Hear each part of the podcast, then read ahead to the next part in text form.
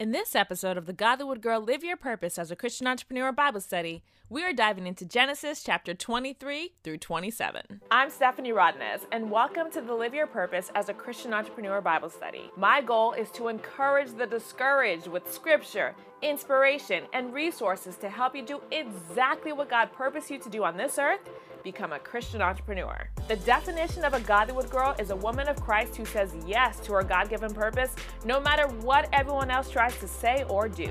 So if you are stepping into your purpose as a Christian entrepreneur, welcome to the Godlywood Girl Sisterhood. You are my people, and I can't wait to meet you. Now let's dive into today's episode. And remember, if you want to join me for these live recordings on Godlywood Girl's Instagram feed, join me at Godlywood Girl on Instagram now. Let's dive right in. Let's get started with the word of prayer. Father God in heaven, thank you so much for the opportunity to be able to read your word and hear what you have to say. Lord Jesus, the things that you reveal in the book of Genesis are absolutely incredible. And I'm just so grateful that you've given us your word to be able to study and look for and see clues for how you want us to step into our purpose as Christian entrepreneurs. So thank you so much, Father God, for the opportunity. I pray you bless the reading of your word. Help us be able to see what you want us to see and hear what you want us to hear. I love you so much. In Jesus' name I pray.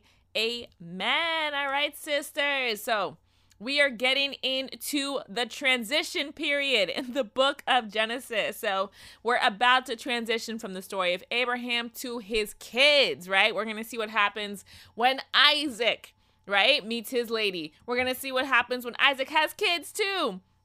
And what I love most about these next five chapters is that there's so much to learn about forgiveness and repentance, and how if we're not perfect, that doesn't mean God's blessing is taken away from our lives if anything, through these stories we're about to read of our founding fathers, right, of the Christian faith, that, you know what, even if we are chosen and anointed and prophets, we still can mess up. We still can sin. We still can get it wrong. But what's so beautiful is that God's promise still stays with us.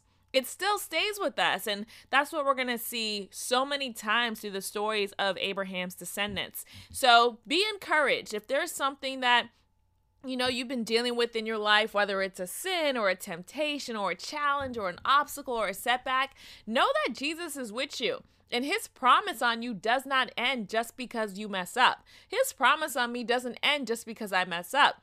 He died on the cross so that we can have eternal life no matter what. So at the end of the day, if a mistake was made, apologize, ask for forgiveness, repent, and keep it moving because God's promise on you never, ever ends. So let's start with Genesis chapter 23. Sarah lived to be 127 years old. She died in the city of Kiriath Arba, Hebron, in the land of Canaan. Abraham was very sad and cried for her there. Then he left his dead wife and went to talk to the Hittites. He said, I'm only a foreigner staying in your country. I have no place to bury my wife. Please give me some land so that I can bury her.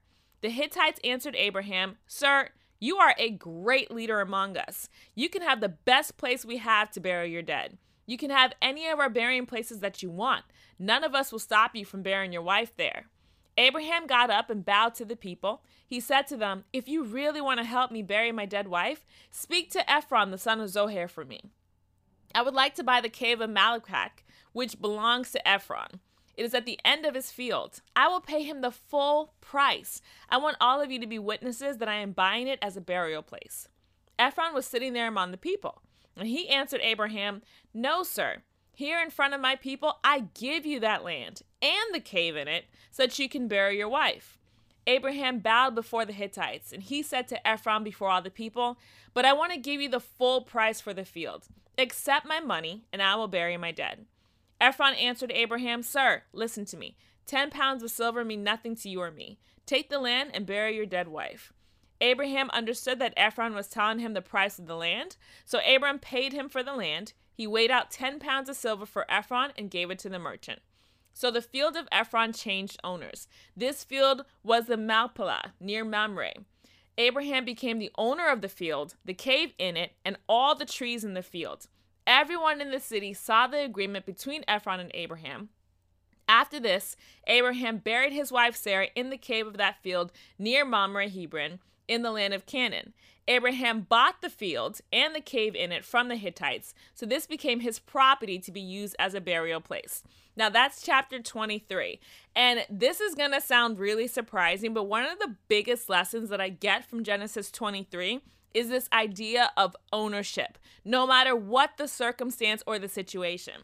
So later on, when you read the book of Exodus and you start reading about the Israelites and where they bury their people, this land that Abraham purchased to bury Sarah ends up being where he is buried and some of his ancestors. They actually take the bones of the ancestors from Egypt and go back to this place that Abraham purchased and bury these great founding fathers there. And it really struck out to me because so many of us, when we're in a situation of grief and challenge and torment, we just kind of think about the quickest thing, right? just get it done quickly. Let me not think about this biblically. Let me not think about this like uh you know with with data and with logic. Let me just make the quickest decision and get it done because I'm feeling really emotional and overwhelmed right now. But Abraham didn't do that.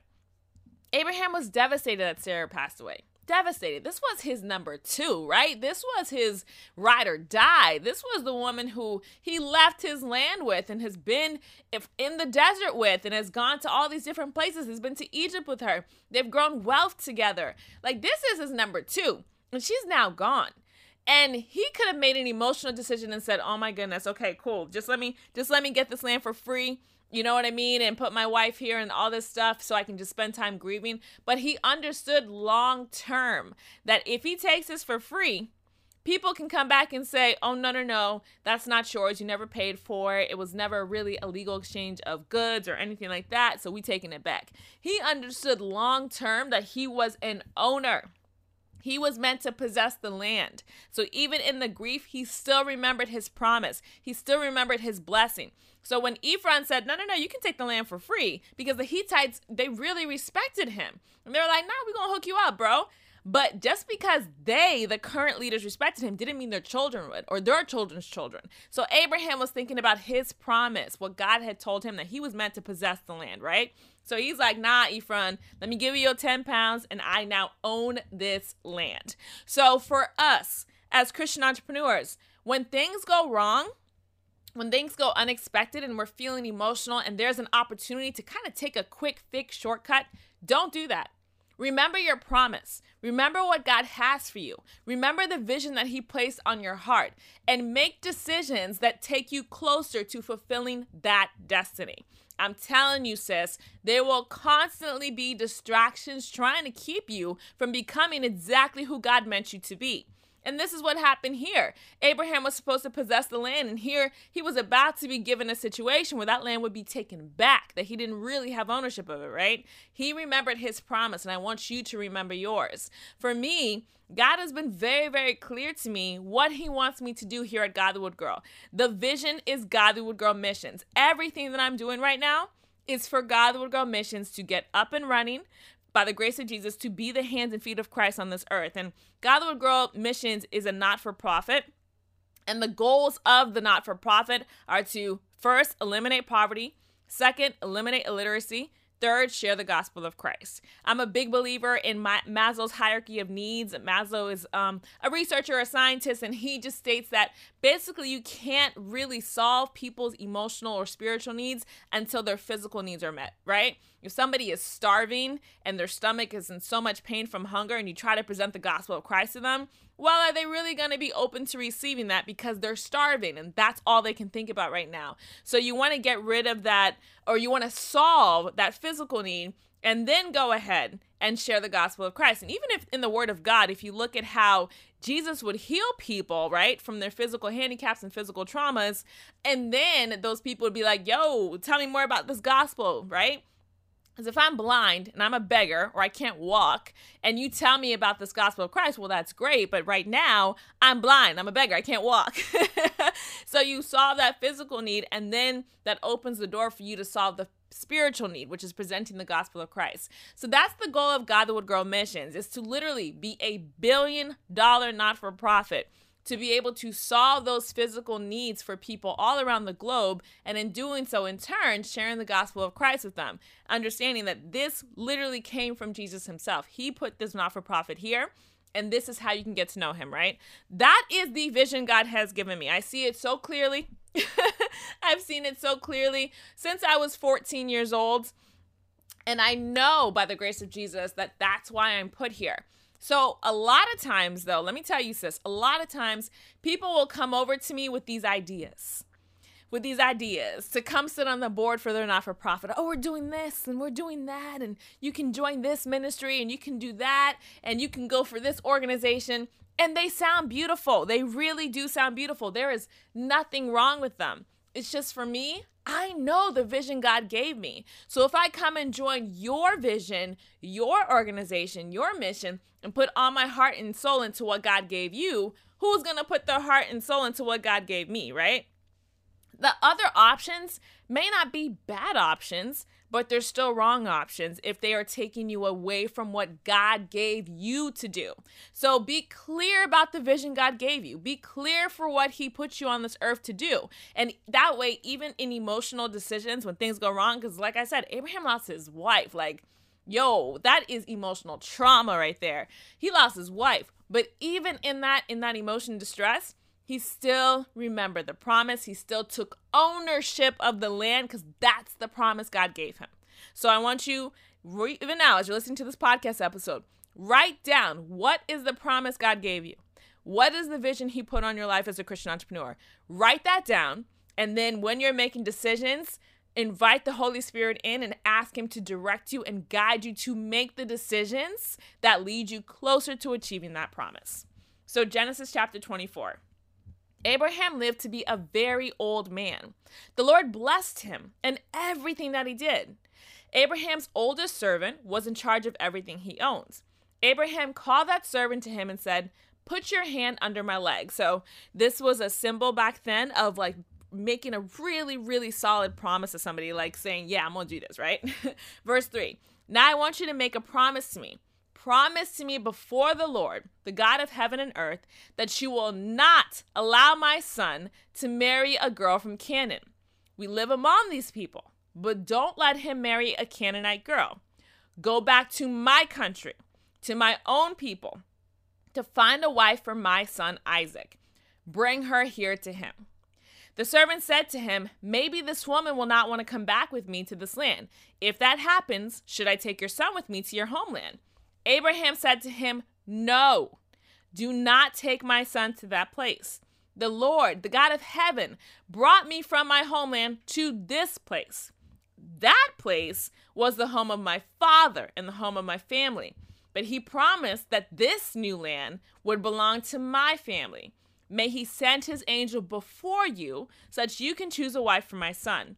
If the girl refuses to come with you, you will be free from this promise, but you must not take my son back to that place. So the servant put his hand under his master's leg and made the promise. Says, when I read this scripture, I got chills because the the this and the that, right? The this and the that. That's what I kept thinking. That was the easy place. That was the old place. That was the familiar territory, the comfortable, what I've known my entire life, what I'm so familiar with. What if I go back there, I know things will be easy, right? That's the that. The this is the land that's unfamiliar, the land that's uncomfortable, the land where I'm not quite sure my footing is. But this is where the promise is. And Abraham was so clear my son belongs in the this. That is where I used to be. This is where my legacy lives. And even in his old age, he knew the vision God gave him. He was so clear on it. He said, Do not let my son marry somebody outside of this, right? Don't let him marry somebody outside of this promise that was in store. I want you to go find a girl who comes from my original bloodline and bring her to this. Don't take my, my son to that. go to that, grab her, and bring her to this. And that is how the legacy God gave me will come to pass. Abraham was still taking care of business. He was still doing God's work even in his old age. He was still making sure that the promise God gave him, he was making decisions to align with that promise. And I got so encouraged by that because a lot of times when we have the opportunity to grow as Christian entrepreneurs, it's scary. Sis, it's scary. We're like, ooh, that over there was familiar, right? What I what I've been doing this whole time. It's familiar. I know it. But this right here, this opportunity, this new vision God has given me, I don't know what I'm doing. I know how it's going to happen. so it's so much more comfortable to sit in that, that that you know, that that you've been doing already, that that has already existed for you. But my love, move into this. Whatever God is calling you to do, whatever that promise is, that new vision is, that new step He wants you to take, that new territory He wants you to go into, move into this because that is how your legacy will come to pass. Abraham knew. God told him not only would he possess this land, but that he would have so many descendants you wouldn't even be able to count them. They'd be like the stars in the sky. That's how many. So he knew that if he got a child or a wife for his son into this, that that legacy would come to pass. My love, you may not know all the steps. You may not know exactly what comes fourth, fifth, or sixth, but I'll promise you this you know what comes first. I know that in this, this new vision territory God has given you, you know the first thing you need to do.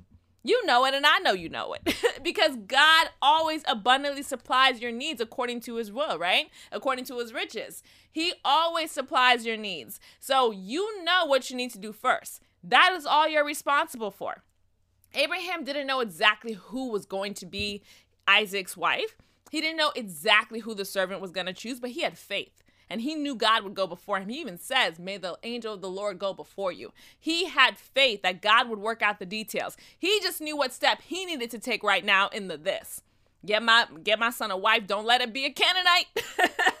get my son a wife from my own people, the people who worship the God that I serve. That's who you need to get. He knew that first step he needed to go. And he's an old man, so he couldn't go himself. So he had his servant, his trusted servant, make that promise to him. What's the first step you need to take, sis? Write that down and take action on it. And when you do, God will reveal the next step for you. Don't stay comfortable in the familiar of that. It's time to get uncomfortable and take that first step and move into this, the promise God has for you. Verse 10 The servant took 10 of Abraham's camels and left that place. The servant carried with him many different kinds of beautiful gifts. He went to Mesopotamia, to Nahor city. In the evening, when the women came out to get water, he went to the well outside the city. He made the camels kneel down at the well. The servant said, Lord, you are the God of my master Abraham. Please show your kindness to my master by helping me find a wife for his son Isaac. Here I am, standing by this well of water, and the young women from the city are coming out to get water. I will say to one of them, Please put your jar down so that I can drink. Let her answer show whether she is the one you have chosen for your servant Isaac. If she says, Drink, and I will also give water to your camels, I will know that she's the right one. It will be proof that you have shown kindness to my master. Verse 15 Before the servant finished praying, a young woman named Rebekah came to the well. She was the daughter of Bethuel. Bethuel was the son of Milcah and Nahor, Abraham's brother. So basically, uh, she is Abraham's niece. So Re- Rebecca came to the well with her water jar on her shoulder. She was very pretty. She was a virgin. No man had ever had sexual relations with her. She went down to the well and filled her jar. Then the servant ran to her and said, Please, give me a little water to drink from your jar. Rebecca quickly lowered the jar from her so- shoulder, shoulder and gave him a drink. She said, Drink this, sir. As soon as she finished giving him something to drink, Rebecca said, I will also pour some water for your camels. So Rebecca quickly poured all the water from her jar into the drinking trough for the camels. Then she ran to the well to get more water, and she gave water to all the camels. That's what I love Rebecca. She she's a hustler. She a hard worker. She will grind when she needs to. I have so much respect for this girl. Verse 21.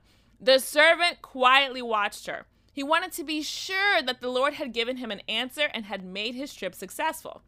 After the camels finished drinking, he gave Rebekah a gold ring that weighed a, a fourth ounce. He also gave her two gold arm bracelets that weighed two ounces each. And the servant asked, Who is your father? And is there a place in your father's house for me and my men to sleep? Rebekah answered, My father is Bethuel, the son of Milcah and Nahor. Then she said, Yes, we have straw and other food for your camels, and a place for you to sleep. The servant bowed and worshipped the Lord. He said, Praise be to the Lord, the God of my master Abraham. The Lord has been kind and loyal to him by leading me to his own people. So I'm going to pause there at verse 27 because I want to encourage you, girls, and, I, and I'm saying this to myself as well. Sometimes when we pray to the Lord and ask him for something, when he answers us, we kind of forget to stop and say thank you we kind of forget to stop and be like, yo, Lord, you really did that. Thank you so much for that. Because this servant prayed to God and said, Lord God, you are with Abraham. Be with me right now. Help me to do this thing Abraham wants me to do. This will be the sign that you're doing it, right? And then God answered and did give him the sign that he was doing it. And the servant didn't just say, Yes, we good and mo- keep it moving, right? Which is what most of us do when God answers our prayer. We're like, Oh, thank you, Jesus. And we just move on to the next thing. Mm-mm. This servant in verse 27 stopped and took the time to give God praise, took the time to acknowledge Him and thank Him for what He had done. And so I want to encourage myself and you to make sure that we're doing this. When God asks or God answers our prayer and does what we ask, don't just be like, oh yeah, good, praise Jesus, and, and, and move on to the next thing. Stop and give him praise. This actually just happened this past week. My husband and I, we were waiting for a lab result to come in because we'd gotten our labs done. And one of the numbers in the lab results, all the other numbers were great, praise Jesus, but one particular number came back as if it was a very bad number. And the doctor wanted us to repeat the lab. And so for the past three, four weeks, you know, we've been praying and asking the Lord to please allow the number to have just been a false reading. And praise Jesus, this past week, we retested and got the new lab result and praise god the old number was a false reading. So the lab praise god is now perfect and normal. All glory to jesus. And i remember reading the number. I'm like oh thank you jesus. My husband's like thank you jesus. Praise god and then we called my sister-in-law because I, I, my sister-in-law is one of my best friends and so we called my sister-in-law and i was telling her all oh, glory to jesus the number is normal glory to god praise jesus and her husband was listening to us he's like oh we need to do it we need to do a praise we need to do a praise and i was like that's true we should do a praise. We've been praying to Jesus about this for three weeks, you know? All I'm doing is saying, oh, yeah, praise Jesus. That's awesome. But how about we give him a word of praise? How about we stop what we're doing, the business of our life, take time to acknowledge what he really did. And so, uh, my sister in law's husband um, prayed this incredible prayer, and we just all stopped to give God glory for what he did. And I was like, yo, I need to make sure that in my life, I am acknowledging Jesus and giving him true praise from my heart right? From my heart, spending time with him to say thank you. I spend so much time asking him for stuff.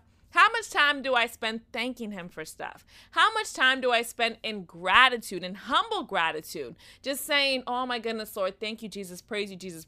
Giving him songs of praise, worshiping him in spirit and truth, thanking him for all that he has done and all he continues to do. So I encourage you to do that in your own lives as well. And I'm speaking to myself. I'm speaking to myself. And I praise God for that example that, you know, my brother in law showed me to stop and give God praise. Verse 28 Then Rebekah ran and told her family about all these things. She had a brother named Laban. She told him what the man had said to her. Laban was listening to her, and when he saw the ring and the bracelets on his sister's arms, he ran out to the well. And I want you to remember Laban. There the man was, standing by the camels at the well. Laban said, Sir, you are welcome to come in. You don't have to stand outside here. I have prepared a room for you to sleep in and a place for your camels. So Abraham's servant went into the house. Laban unloaded his camels and gave them straw and feed. Then he gave Abraham's servant water that he and the men with him could wash their feet. Laban then gave him food to eat, but the servant refused to eat. He said, I will not eat until I've told you why I came. So Laban said, Then tell us. Verse 34. The servant said, I am Abraham's servant. The Lord has greatly blessed my master in everything. My master has become a great man. The Lord has given him many flocks of sheep and herds of cam- cam- cattle. He has much silver and gold and many servants. He has many camels and donkeys. Sarah was my master's wife. When she was very old, she gave birth to a son, and my master has given everything he owns to that son. My master forced me to make a promise to him. He said to me, You must not allow my son to marry a girl from Canaan. We live among these people, but I don't want him to marry one of the Canaanite girls. So you must promise to go to my father's country, go to my family, and choose a wife for my son. I said to my master, Maybe the woman will not come back to this place with me. But my master said to me, I serve the Lord, and he will send his angel with you and help you. You will find a wife for my son among my people there. But if you go to my father's country, and they refuse to give you a wife for my son, you will be free from this promise. Verse 42. Today I came to this well and said, Lord, God of my master Abraham, please make my trip successful. I will stand by this well and wait for a young woman to come to get water. Then I will say, Please give me water from your jar to drink. The right woman will answer in a special way. She will say, Drink this water, and I will also get water for your camels. That way, I will know that she's the one the Lord has chosen for my master's son. Before I finish praying, don't you love that? How Jesus be sending answers even before, while you're still praying, he st- he already sent the answer. Praise God. Verse 45. Before I finished praying, Rebecca came out to the well to get water. She had her water jar, jar on her shoulder as she went to get water from the well. I asked her to give me some water. She quickly lowered the jar from her shoulder and poured me some water. Then she said, Drink this, and I'll get some water for your camels. So I drank the water, and she gave water to my camels. Then I asked her, Who's your father? She answered, My father is Bethuel, the son of Milcah and Nahor. Then I gave her the ring and bracelets for her arms. I bowed my head and worshiped the Lord. I praised the Lord, the God of my master Abraham. I thanked him for leading me straight to the granddaughter of my master's brother. Now tell me, will you be kind and loyal to my master and give him your daughter? Or will you refuse to give her to him? Tell me so that I will know what I should do. Verse 50. Then Laban and Bethuel answered, We see that this is from the Lord, so there's nothing we can say to change it. Here is Rebekah. Take her and go. Let her marry your master's son. This is what the Lord wants. When Abraham's servant heard this, he bowed to the ground before the Lord. Then he gave Rebekah the gifts he bought he gave her beautiful clothes and gold and silver jewelry. He also gave expensive gifts to her mother and brother. Then he and his men had something to eat and drink, and they spent the night there. Early the next morning, they got up, and the servant said, Now we must go back to my master. Rebecca's mother and her brother said, Let Rebecca stay with us for a short time. Let her stay with us ten days. After that, she can go. But the servant said to them, Don't make me wait. The Lord has made my trip successful. Now let me go back to my master. Rebecca's brother and mother said, We will call Rebecca and ask her what she wants to do. They called her and asked her, Do you want to go with this man now? Rebecca said, Yes, I will go. I'm telling you, sisters, Rebecca's a real one. She knows God when she sees him. She really does.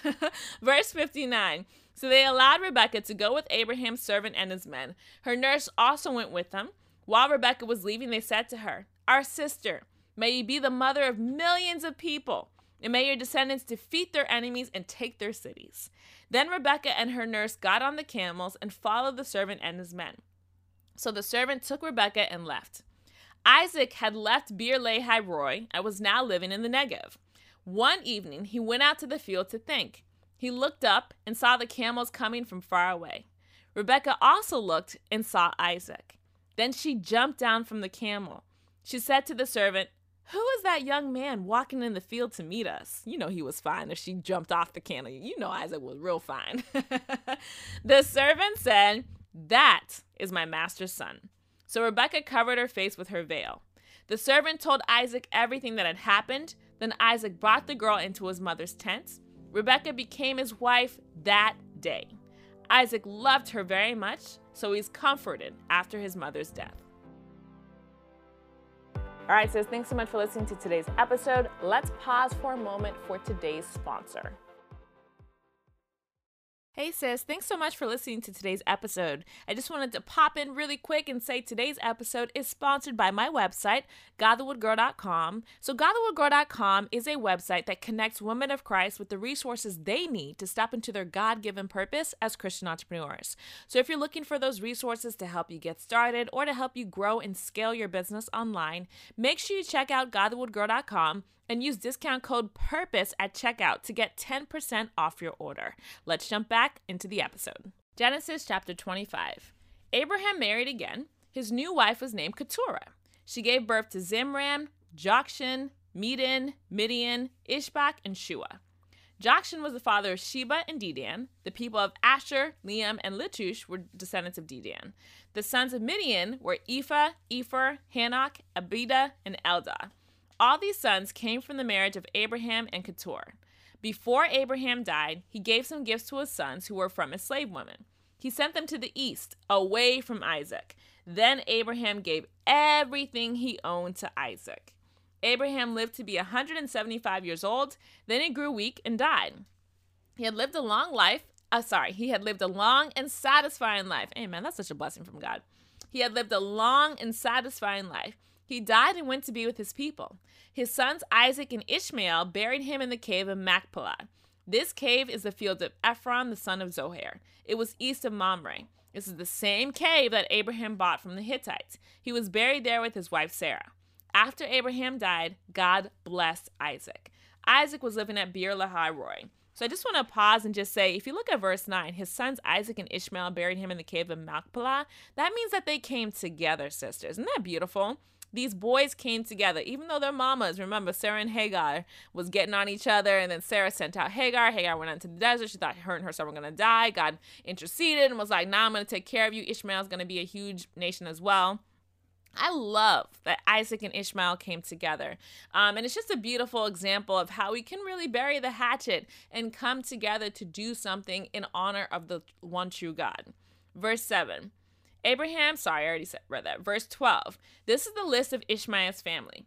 Ishmael was Abraham and Hagar's son. Hagar was Sarah's Egyptian maid. These are the names of Ishmael's sons. The first son was Nebaioth, then Kedar was born, then Adbeel, Mibsam, Mishma, Duma, Massa, Hadad, Tema, Jetur, Naphish, and Kedemah. These were the name of Ishmael's sons. Each son had his own camp that became a small town. The 12 sons were leaders over their own people. Ishmael lived to be 137 years old. Then he died and went to be with his people. His descendants settled throughout the desert area from Havilah to Shur. This area begins near Egypt and goes towards Assyria. Ishmael's people were often at war with the other descendants of Abraham, and as you girls know from history, that still continues today, unfortunately. Verse 19 This is the story of Isaac. Abraham had a son named Isaac. When Isaac was 40 years old, he married Rebekah. Rebekah was from Padan Aram. She was Bethuel's daughter and the sister of Laban the Armenian. Now, again, keep in mind, Laban gonna come back later on, okay? Verse 21. Isaac's wife could not have children. So Isaac prayed to the Lord for her. The Lord heard Isaac's prayer and he allowed Rebekah to become pregnant. Now, isn't that so interesting? Remember, Sarah couldn't have children either. Um, and that's why she had Hagar sleep with Abraham and in order to get started God's promise, right? Sarah tried to jumpstart God's own promise. but what's so interesting about Isaac and Rebecca is I feel like they stopped that generational curse. And, and Isaac recognized, like, nah, I saw what happened with my parents and my brother Ishmael. He's like, we ain't going there we're going to go ahead and just go directly to the source and ask the Lord Jesus to continue this promise that he already started with Abraham. And the Lord heard Isaac's prayer and he allowed Rebecca to become pregnant. So for me, that is the epitome of a good husband's example. Isaac showed Rebecca, we don't got to take this into our own hands. We bring it to the Lord. We submit to the Lord. And that is just what's so beautiful. Verse 22 While Rebecca was pregnant, the babies inside her struggled with one another. And she prayed to the Lord and said, What is happening to me? The Lord said to her, The leaders of two nations are in your body. Two nations will come from you, and they will be divided. One of them will be stronger, and the older will serve the younger. So God told her in advance, sisters, what was going to happen with Jacob and Esau. If you already know the story, that those are her son's name. And I love that because a lot of times on our purpose journey, God will reveal to us what's going to happen. We just don't want to accept it. He's already put on our hearts and given us in our gut instinct what we know is going to come to pass. But because for us, we're a little scared of it or intimidated by it, we deny it. We literally live in denial. Even if you know, you know in your heart of hearts, you've known since you were a little girl that you were meant to be a successful business owner, right? A successful entrepreneur. As an adult, because of maybe what people have said to you or some intimidations or self doubts that you have, instead of you accepting that that is what God told you since you were a tiny little child, you doubt it and instead end up doing that self sabotage thing and messing yourself up so it doesn't happen. That's what happened to me. God has revealed to me since I was a child, I was supposed to be successful as a business owner. Since I was a kid, I knew I was going to be a successful writer. But because people told to me in my teen told me in my teen teenagers that I was going to fail, I took that self-limiting belief into my career and every time I had an opportunity to actually succeed, I would sabotage it because I didn't really believe it. And what you want to make sure you do is when God has revealed something to you of what is going to happen, you believe it even if things don't look like it's actually going to happen, sis, you continue to hold on to that promise. And that's what Rebecca ended up doing. Verse 24 When the right time came, Rebecca gave birth to twins. The first baby was red. His skin was like a hairy robe, so he was named Esau. When the second baby was born, he was holding tightly to Esau's heel. So that baby was named Jacob. Isaac was 60 years old when Jacob and Esau were born. The boys grew up. Esau became a skilled hunter who loved to be out in the fields, but Jacob was a quiet man who stayed at home. Isaac loved Esau. He liked to eat the animals Esau killed, but Rebecca loved Jacob. And in this verse, this is verse 28, I love how the Bible points out kind of like Rebecca loved both her children, of course. Isaac loved both his children, of course. But what I feel like happened is that God made sure that he was setting his nation up to continue the legacy he intended. He intended for Jacob to carry on the legacy that eventually leads to Christ, right? And so he used his servant Rebecca to make sure Jacob was put into a position where he could take the blessing God had in store for him. Now, a lot of times, God wants to use us, right, to position us to step into our purpose and even use other people to position us to step into our purpose. But we have to have that willing heart if you look at Rebecca, when when the servant came to get her, her brother and her mother said, Hey, do you want to stay here 10 more days go with him? She immediately wanted to go. She just had that willing spirit. She knew in her heart of hearts when God was telling her something, she wanted to take action right away. It's the same when she saw Isaac coming towards her. She got off the camel immediately. She was like, What's up? she wasn't like, Oh, let me hang out for a second. Let me do my hair. Let me do. Nah. She immediately steps into what God has for her. And because of that, she's able to position herself in a in a path of purpose and we can do the exact same thing. When god reveals something to us we say yes. We don't hesitate. We don't delay it. She could have delayed it 10 days to be comfortable right? We don't delay it. We step into what he's asked us to do immediately. Don't hesitate. So verse 29 one day esau came back from hunting. He was tired and weak from hunger Jacob was boiling a pot of beans. So Esau said to Jacob, I'm weak with hunger. Let me have some of that red soup. That is why people called him red. But Jacob said, You must sell me your rights as the firstborn son. Esau said, I'm almost dead with hunger, so what good are these rights to me now? But Jacob said, First, promise me that you'll give them to me. So Esau made an oath to him and sold his rights as the firstborn son to Jacob. Then Jacob gave Esau bread and lentil soup. Esau ate the food, had something to drink, and then left. So Esau showed that he did not care about his rights as the firstborn son. And that really stuck out to me a lot because when I first was reading the story of Jacob and Esau, I'm like, bro, that's so unfair. Like, Jacob took what belonged to Esau. But then I realized why it happened. God always looks at the heart. God always looks at how we really feel within us, inside of us. And from the beginning, Esau didn't really care too much about the promise. Esau didn't really care too much about that promise. Jacob did. Jacob wanted the inheritance. Jacob wanted the birthright. Jacob had the heart for it, right?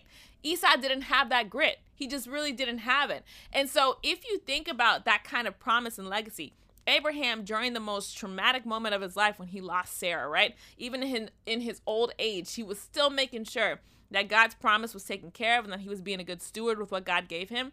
Esau over here, he willing to sell his entire birthright for some soup. So he didn't have the same grit to hold on to that promise and take care of that birthright and to be a good steward. Jacob did. And I truly believe that's what made God choose Jacob to continue that promise of Abraham, to make sure that he is Abraham's inheritance, because Jacob had the heart for it and Esau did not. Verse 26 or chapter 26. Now there was a famine. This was like the famine that happened during Abraham's life. So Isaac went to the town of Gerar to King Amalek of the Philistines. The Lord spoke to Isaac and said, Don't go down to Egypt. Live in the land that I commanded you to live in. Stay in this land, and I will be with you. I will bless you. I will give you and your family all these lands. I will do what I promised to Abraham your father. I will make your family as many as the stars of heaven, and I will give all these lands to your family. Through your descendants, every nation on the earth will be blessed. I will do this because your father Abraham obeyed my words and did what I said. He obeyed my commands, my laws, and my rules. So Isaac settled in Gerar. His wife Rebecca was very beautiful. The men of that place asked Isaac about Rebecca, and he said, She is my sister. He was afraid to tell them Rebecca was his wife. He was afraid the men would kill him so that they could have her. Now, do you girls remember just a few chapters back when Abraham did the same lie, not once, but twice? This is one of those examples of how God's forgiveness supersedes anything we can ever do wrong. Isaac knows that this is a sin to lie. Isaac knows that God is with him. Isaac knows that the promise of God it will overcome anything else in his way. But he still takes things into his own hands and into his own shoulders and lies. and the same thing happens again, but isn't it so beautiful that God's forgiveness still comes through? Even if we mess up and do the same thing that our parents did or whoever else did, we still are under the promise of Christ. So listen what happens. Verse 8. After Isaac had lived there a long time, Amalek looked out of his window and saw Isaac and his wife enjoying one another.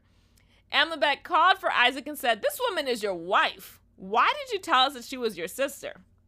Isaac said to him, I was afraid you would kill me so that you could have her. Amalek said, You have done a bad thing to us. One of our men might have had sex with your wife. Then he would be guilty of a great sin. So Amalek gave a warning to all the people, and he said, No one must hurt this man or this woman. If anyone hurts them, they will be killed. So God still came through, even though Isaac sinned. God still came through. And that's what I want to encourage all of us with that when we mess up, sis, it's not the end. Ask for forgiveness, repent of your sins, and keep it moving. God, st- God still has promise over your life. He still has favor over your life. Don't let it be the end of your story. Verse 12 Isaac planted fields in that place, and that year he gathered a great harvest. The Lord blessed him very much.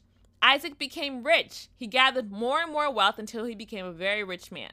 He had many flocks and herds of animals. He also had many slaves. All the Philistines were jealous of him. So they destroyed all the wells that Isaac's father Abraham and his servants had dug many years before. They filled them with sand. Amalek said to Isaac, Leave our country. You become much more powerful than we are. So Isaac left that place and camped near the little river of Gerar. He stayed there and lived. Long before this time, Abraham had dug many wells.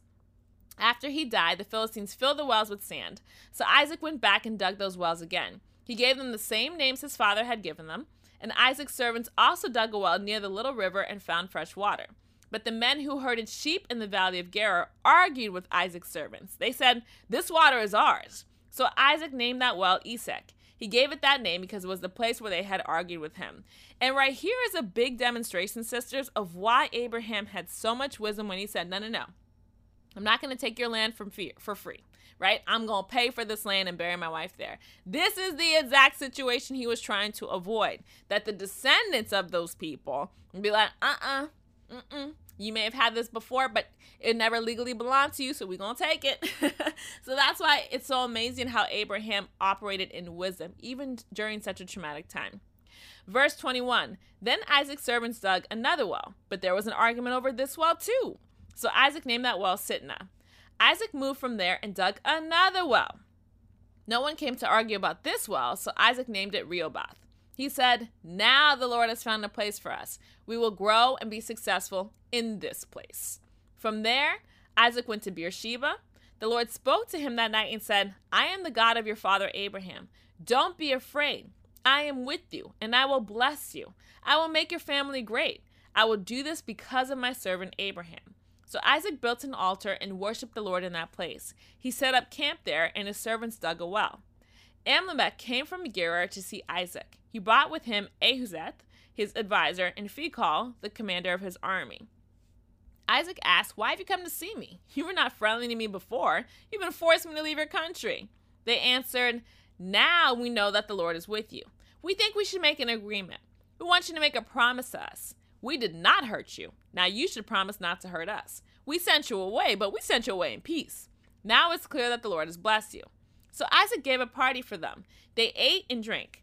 Early the next morning, each man made a promise and a vow. Then the men left in peace. On that day, Isaac's servants came and told him about the well they had dug. The servants said, We found water in that well. So Isaac named it Sheba, and that city is still called Beersheba. When Esau was 40 years old, he married two Hittite women. One was Judith, the daughter of Beeri, the other was Basemath, the daughter of Elon. These marriages made Isaac and Rebekah very unhappy. And in these verses, we can see again that Esau just did not have the heart and the grit to carry on that promise like Abraham did. Like, remember when Abraham sent his servant to find Rebecca, right? To find a wife for his daughter. What did he say? Don't let Isaac marry one of these women in these towns. so Isaac and Rebecca got married, which is fantastic because Rebecca's from Abraham's family. She's his niece. And then, and back then, I know now, nowadays we would never, right? But back then, that's how they carried on the family bloodline. Um, and then now Rebecca and Isaac have children, and one of those children does exactly what Abraham was trying to avoid in the first place. And it just shows you that Esau just did not have the heart to carry this legacy. And sometimes we look at ourselves, we're like, why did God choose me for this, right? Why did God give me this vision? Why did God give me this legacy, this destiny to step into, this purpose? It's it would be so much better if that person were doing it or if this person were doing it. Sis, God looks at the heart. And if he chose you to do that thing, he knows that your heart and your grit and your willingness is exactly what is necessary to usher that legacy in. Just the simple fact that God gave you the vision shows you are qualified to achieve it. Because, yeah, maybe the circumstances don't make sense. Jacob was the second born. It doesn't make sense that he would be the one whose bloodline leads to Christ. It doesn't make sense. He's the second born. But Jesus looks at the heart. God looks at the heart. And he purposed you the way he purposed you because you have what you need inside of you to get it done. And that alone is all the proof that you need that your purpose will come to pass. Verse or chapter 27. Isaac grew old and his eyes became so weak that he could not see clearly. One day, he called his older son Esau to him and said, Son. Esau answered, Here I am. Isaac said, I'm old. Maybe I'll die soon. So take your bow and arrows and go hunting. Kill an animal for me to eat. Prepare the food that I love. Bring it to me and I will eat it. Then I will bless you before I die. So Esau went hunting. Rebecca was listening when Isaac told this to his son Esau. So let me pause here and remind you, girls, that God always positions us in a in a place to step into our purpose. This is why He gave Rebecca that vision before her sons were even born. This is why this moment right here is why he told her what was going to come to pass so that she could make sure she was in the right position to m- ensure Jacob gets the blessing and continues the promise that was given to Abraham. This is the moment right here. And I love how God always prepares us for this. So Rebecca was listening when Isaac told this to his son Esau. Verse 6. Verse 6. Rebecca said to her son Jacob, Listen, I heard your father talking to your brother Esau. Your father said, Kill an animal for me to eat. Prepare the food for me, and I will eat it. Then, with the Lord as witness, I will bless you before I die. So listen, son, and do what I tell you. Go out to our goats and bring me two young ones. I will prepare them the way your father loves them. Then you will carry the food to your father, and he will bless you before he dies. But Jacob told his mother Rebekah, My brother Esau is a very hairy man. I'm not hairy like him. If my father touches me, he will know that I'm not Esau. Then he will not bless me. He will curse me because I tried to trick him. So Rebecca said to him, I will accept the blame if there is trouble. Do what I said. Go get the goats for me. So Jacob went out and got two goats and brought them to his mother. His mother cooked the goats in the special way that Isaac loved. Then Rebekah took the clothes that her older son Esau loved to wear. She put those clothes on the younger son Jacob.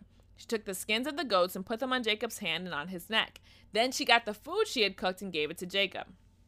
Jacob went to his father and said, Father. His father answered, Yes, son. Who are you? Jacob said to his father, I'm Esau, your first son. I've done what you told me. Now sit up and eat the meat from the animals that I hunted for you, then you can bless me. But Isaac said to his son, How have you hunted and killed the animals so quickly? Jacob answered, Because the Lord your God allowed me to find the animals quickly. Then Isaac said to Jacob, Come near to me so that I can feel you, my son. If I can feel you, I'll know if you're really my son Esau. So Jacob went to Isaac his father. Isaac felt him and said, Your voice sounds like Jacob's voice, but your arms are hairy like the arms of Esau. Isaac did not know it was Jacob because his arms were hairy like Esau's. So Isaac blessed Jacob. Isaac said, Are you really my son Esau? Jacob answered, Yes, I am. And you know, what's so interesting about this moment is that this deception that Jacob is doing right now is going to be done right back to him from his uncle Laban. Remember, I was telling you, keep in mind Laban, Laban, Laban. so later on, we're going to hear about how Laban deceives Jacob so bad. Um, so uh, yeah, it always comes back around. Whenever we do something that is outside of God's will, like how He wanted us to actually do it, there is always a consequence. But it does not cancel out the promise that God has for us because God still uses Jacob to continue the bloodline to Christ. Verse 25 Then Isaac said, Bring me the food, I will eat it and bless you. So Jacob gave him the food and he ate it. Then Jacob gave him some wine and he drank it. Then Isaac said to him, Son, come near and kiss me. So Jacob went to his father and kissed him. When Isaac smelled Esau's clothes, he blessed him and said, My son smells like the fields the Lord has blessed. May God give you plenty of rain, good crops, and wine. May the nations serve you, and many, and many people bow down to you. You will rule over your brothers. Your mother's sons will bow down to you and obey you. Whoever curses you will be cursed, whoever blesses you will be blessed. Verse 30.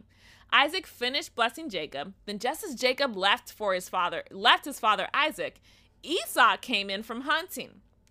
Esau prepared the food in the special way his father loved. He brought it to his father and said, Father, I'm your son. Get up and eat the meat from the animals that I killed for you. Then you can bless me.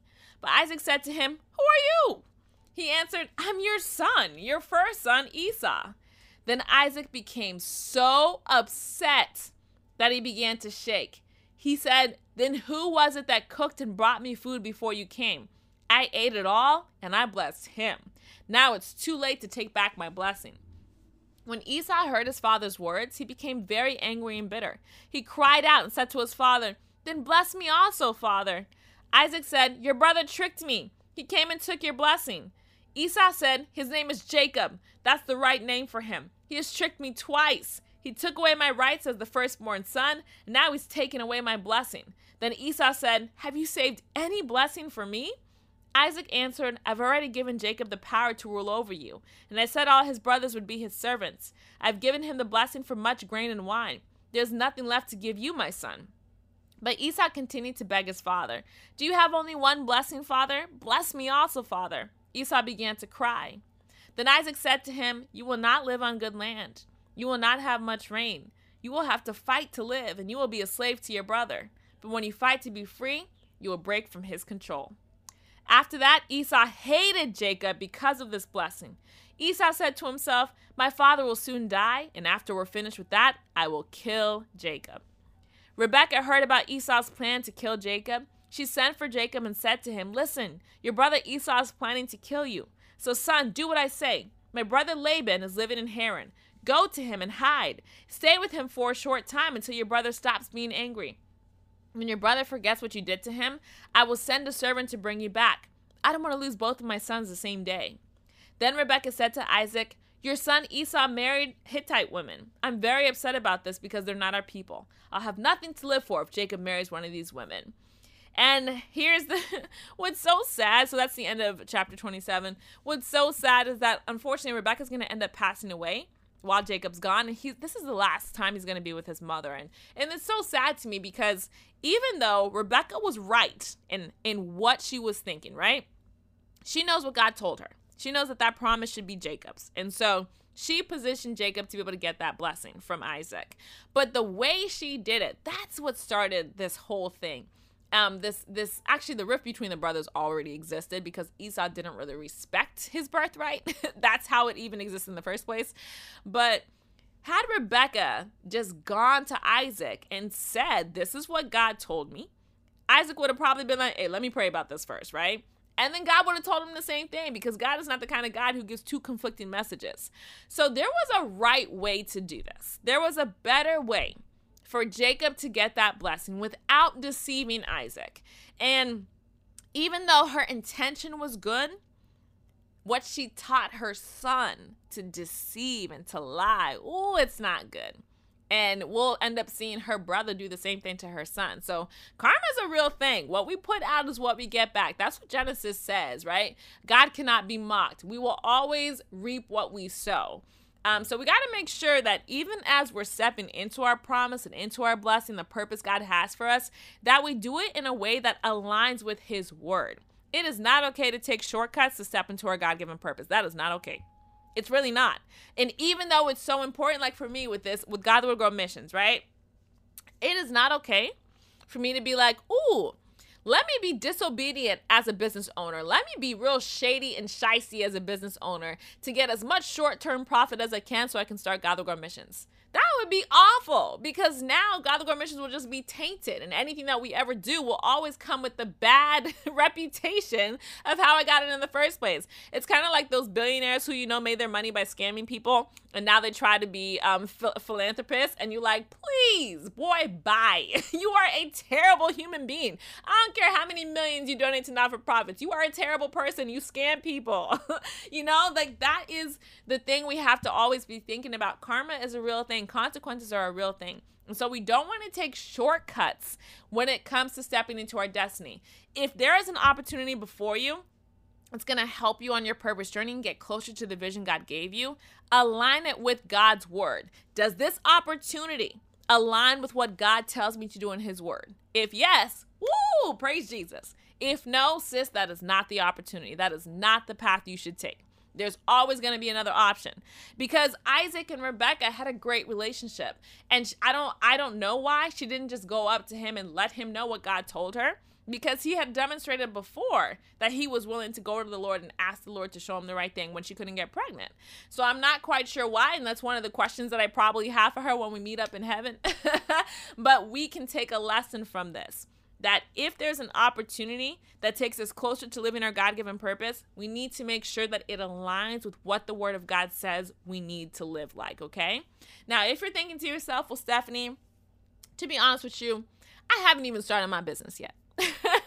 I know God wants me to start a business. I know God has for me to be a Christian entrepreneur. I know that's the purpose and legacy I'm meant to fulfill, but I'm not quite sure how to get started yet.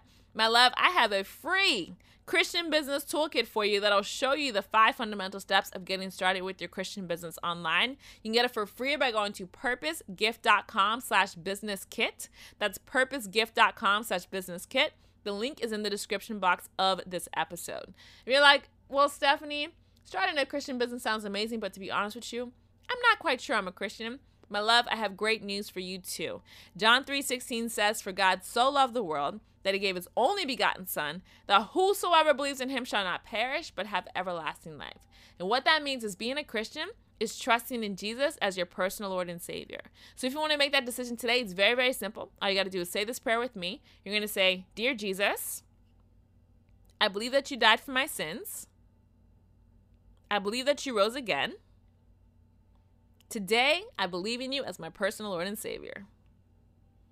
Sister in Christ, if you said that prayer, welcome to the kingdom. Angels are literally celebrating you right now. Your name has been written in the book of life. Nobody can take it out. Get into a Bible based church in your area and get started reading the Word of God. It's truly so beautiful. I always recommend starting with the book of John because it's like the Lord's love letter to you. If you rewind a few episodes here on this podcast, you can join in with me and listen to the episodes where we dive into the book of John. Oh, there's so much blessing in that book. Sisters in Christ, may the Lord bless you and keep you. May the Lord make his face to shine upon you. May the Lord be gracious unto you and give you complete and total purpose over your body, mind, and soul in the name of Jesus and give you peace, mercy, and favor forever and ever. Amen. So that's it for today's episode of the Godly Wood Girl Live Your Purpose as a Christian Entrepreneur Bible Study. Have any questions? DM me anytime on Instagram or send an email to hello at godlywoodgirl.com. I'd love to hear from you. And don't forget to grab my free Find Your Purpose toolkit to help you get started living God's purpose for your life at purposegift.com. Thanks for listening, Godly Wood Girl. I'll see you on the next one.